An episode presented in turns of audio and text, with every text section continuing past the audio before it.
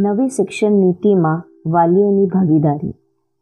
ભળીશ નહીં જનોથી, મિત્ર, સ્ત્રી, બાળકોથી, જીવીશ બની શકે તો એકલા પુસ્તકોથી, કલાપી. પ્રત્યેક રાષ્ટ્રની પ્રગતિના પાયામાં જે તે દેશનું શિક્ષણ અને તેની શિક્ષણ નીતિ રહેલી હોય છે. ભારતમાં શિક્ષણની શરૂઆત ગુરુકુળથી થઈ હતી. જે તે સમયે શિષ્યો તેમના ગુરુના ઘરે જતા ત્યાં જ રહેતા અને શિક્ષણ પ્રાપ્ત કરતા. તેઓને ત્યાંથી જીવન કેળવણી પ્રાપ્ત થતી. રાજાથી લઈને રંગ સુધીના સૌ નાગરિકો માટે આ પદ્ધતિ હતી. ત્યારબાદ નાલંદા અને તક્ષશિલા જેવી વિદ્યાપીઠો અસ્તિત્વમાં આવી. ધીમે ધીમે શિક્ષણની સંસ્થાઓ શરૂ થઈ. વિદ્યાર્થીઓ શાળામાં, કોલેજમાં શિક્ષણ મેળવવા જતા થયા અને તેમના ગુરુઓ ત્યાં આવી તેમને અભ્યાસ કરાવવા લાગ્યા. પરંતુ ભારતીય શિક્ષણના પાયામાં ત્યારે અને આજે પણ વિદ્યાર્થી અને શિક્ષક વચ્ચે શિષ્ય ગુરુના જ સંબંધો રહ્યા છે. સમયને કારણે પરિવર્તન આવતા આ સંબંધી વચ્ચે અર્થકરણ આવ્યું. તેમ છતાં, આ સંબંધ તેની પવિત્રતા, ઉચ્ચાઈ, માન, સન્માન અને ગરિમા મોટા ભાગે જાળવી શક્યો છે તેમ કહેવામાં સહેજ પણ અતિશયોક્તિ નથી. સ્વતંત્રતા બાદ ભારતે રાષ્ટ્રની શિક્ષણ નીતિ તૈયાર કરવાની શરૂઆત કરી.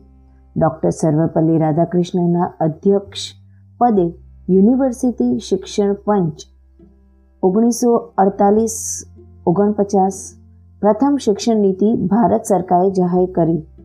ત્યારબાદ ઓગણીસો ચોસઠ પાસઠમાં શ્રી દૌલતસિંહ કોઠારીના અધ્યક્ષ સ્થાને કોઠારી શિક્ષણ પંચ નિમાયું.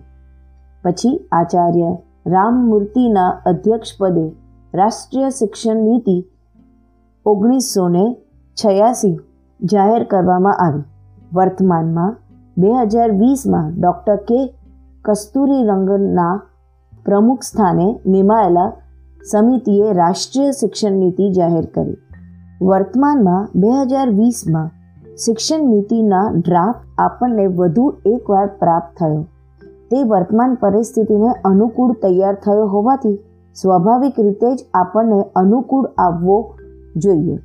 હાલની પરિસ્થિતિને ધ્યાનને લઈ આ નીતિમાં શાળાકીય શિક્ષણનું બંધારણ પાંચ વત્તા ત્રણ વત્તા ત્રણ વત્તા ચાર વર્ષનું આવ્યું.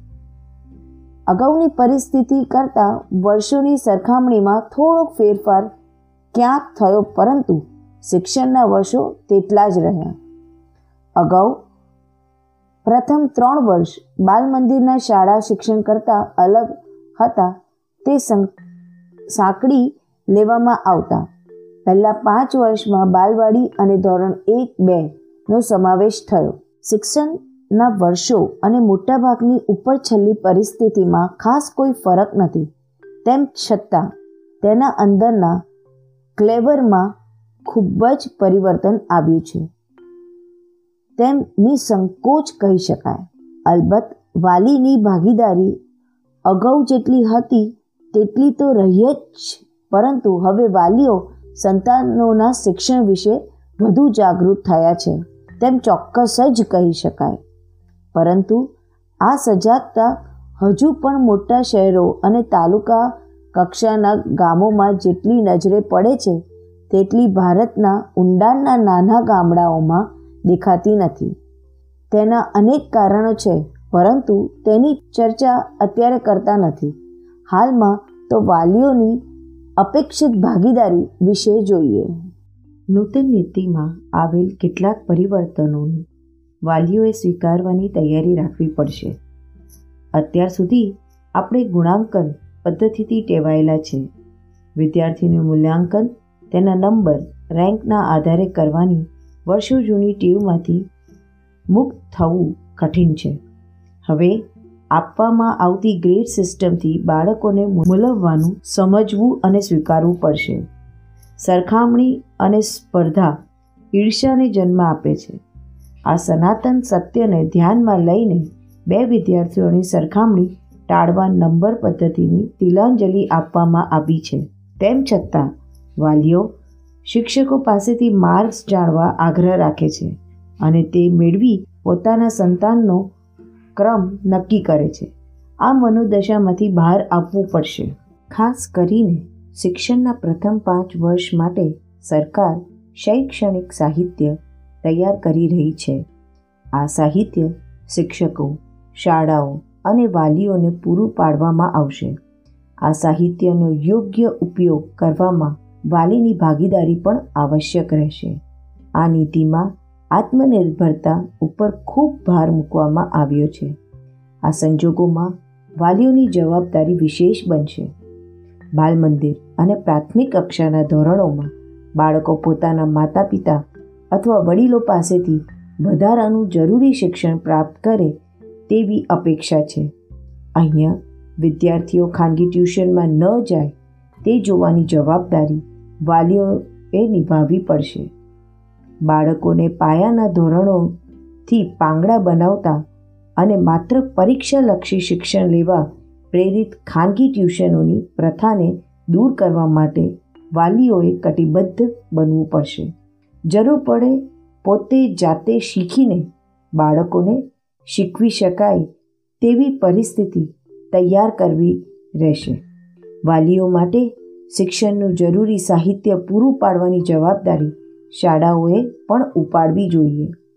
બાળકોને જે વિષયોનું શિક્ષણ આપવાનું છે તેની જરૂરિયાત પૂરતું શિક્ષણ વાલીઓને આપવાની કામગીરી શાળાઓ નિભાવે તેવી અપેક્ષા વધારે પડતી નથી. વાલીઓને શિક્ષણ આપી બાળકોને ભણવા માટે તૈયાર કરી શકાય. શિખરો ઊંચા ને માર્ગ આકરા. નહીં કોઈ સાથે કે સંગાથ. નહીં ત્યાં કેડી કે નહીં વાત ચડવા ચઢણો સતુ સતુ એકલા.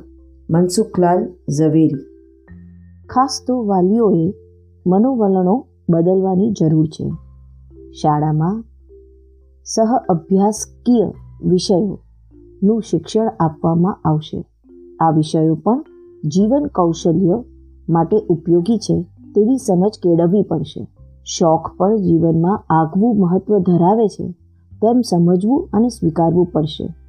શિક્ષણને વ્યવસાયીકરણ તરફ લઈ જવા માટે ખૂબ ભાર મૂકવામાં આવ્યો છે. અત્યારે વાલીઓ માત્ર એન્જિનિયર, ડૉક્ટર, ચાર્ટર્ડ એકાઉન્ટન્ટ વગેરે જેવી વ્હાઇટ કોલર જોબને જ જાણે છે, ઓળખે છે અને પોતાના સંતાનને તે તરફ જવા દોરે છે, પ્રેરે છે.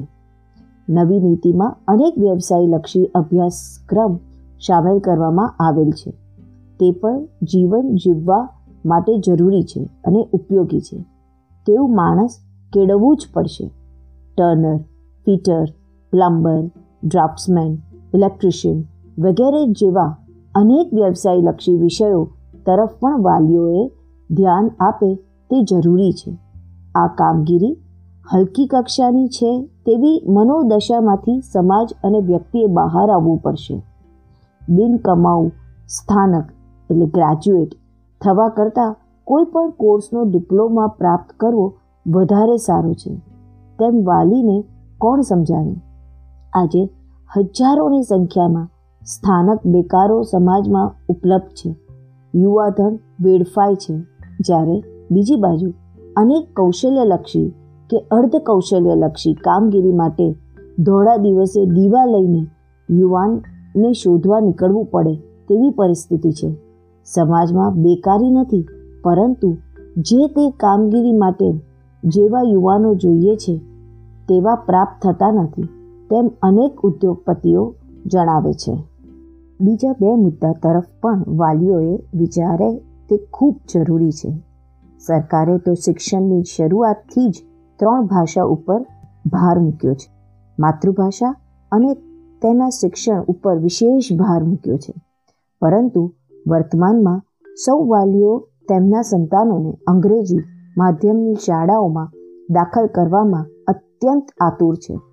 બાળકો અંગ્રેજી ચોક્કસ જ ભણે, પરંતુ માતૃભાષાના ભોગે નહીં તેવી સમજ વાલીઓ કેળવશે ખરા? નીતિમાં અંગ્રેજી અને અન્ય ભારતીય ભાષાઓનો છેદ ઉડાડી દેવામાં આવ્યો નથી, પરંતુ માતૃભાષામાં શિક્ષણની હિમાયત પણ કરી છે. જે વાલી જે તે સ્થાનેથી આગામી પંદર વીસ વર્ષ અન્ય જગ્યાએ જવાના નથી, તેમને માટે તો માતૃભાષામાં શિક્ષણ ઉત્તમ છે. અલબત્ત, જેમની વ્યવસાયિક કામગીરીમાં ફેરબદલની અને ખાસ તો અન્ય રાજ્યમાં જવાની પરિસ્થિતિ ઊભી થાય તેમ છે, તેમના માટે તે વિકલ્પ કદાચ ઉપયોગી ના પણ બને. માતૃભાષામાં શિક્ષણ સાથે અંગ્રેજી અને હિન્દીના શિક્ષણની સામેલગીરી તો છે જ. માત્ર વાલીઓએ સમજવાનું અને સ્વીકારવાનું એ છે કે શિક્ષણ માતૃભાષામાં થશે અને બીજી બે ભાષાઓ તો શીખવા મળશે. જેઓ અંગ્રેજી માધ્યમના શિક્ષણને ચુસ્તતાથી વળગી રહેશે, તેમને કદાચ સમસ્યાઓનો સામનો કરવો પણ પડે. સરકાર આ બાબતે બળજબરી કે દબાણ કરી શકે નહીં. સમગ્ર પરિસ્થિતિ જોતા જે વાલીઓમાં લવચિકતા ફ્લેક્સિબિલિટી છે, તેમના માટે આ શિક્ષણ નીતિ શક્યતાઓથી ભરપૂર છે. અત્યાર સુધી માત્ર એક જ વિષય સાથે સ્થાનક થનારને અન્ય વિષયો વિશે ખાસ જાણકારી નહોતી. નૂતન નીતિમાં વિજ્ઞાનના સ્થાનકને વાણિજ્યના વિષયો શીખવા હોય તો તે પણ શક્યતા છે. આ જ રીતે પરફોર્મિંગ આર્ટ્સની સાથે ભાષાઓ કે માનવ વિદ્યાઓ હ્યુમેનિટીઝના વિષયો પણ શીખી શકાય તેવી બહુ મોટી તક છે. આ બધા વિવિધ જૂથ કોમ્બિનેશન્સનો આપણને ભવિષ્યમાં ખૂબ મોટો લાભ થવાનો છે. અત્યાર સુધી આપણું શિક્ષણ માત્ર જડબે સલાટ, ડબ્બા વોટર ટાઈટ કમ્પાર્ટમેન્ટ્સ જેવું હતું. હવે ખુલ્લા આકાશમાં ઉડવાની તક પૂરું પાડતું હોવાથી યુવાનો માટે ભવિષ્યના અનેક દ્વાર ઉઘાડી રહ્યા છે. આ તમામ વિવિધતાઓને આવકારવા અને સ્વીકારવા વાલીએ ખુલ્લા મનથી બાળકને શિક્ષણ વિશે વિચારવાનું રહેશે. અલબત્તા, આ નીતિનું અમલીકરણ કેવી રીતે થાય છે તે પણ મહત્વનો મુદ્દો છે. તો સાથે નાણાકીય તથા અન્ય સુવિધાઓ અને શિક્ષણની સંસ્થાઓને કેટલી સ્વતંત્રતા પ્રાપ્ત થશે તે પાયાનો પ્રશ્ન છે. આશા રાખીએ કે સમાજના તમામ વર્ગો, અમલદારો, કેળવણીકારો, વિદ્યાર્થીઓ અને વાલીઓ આ નૂતન શિક્ષણ નીતિને હૃદયપૂર્વક આવકારે અને સ્વીકારે. આચમન ભણતા પંડિત નીપજે, લખતા લહિયો થાય, ચાર ચાર ગાઉ ચાલતા, લાંબો પંથ કપાય, કૂવા પરના કઠણ જે, પાકા કાળા પણ, દોડીએ છેદાય છે. એ લેવું એધાન દલપત રામ કવિ.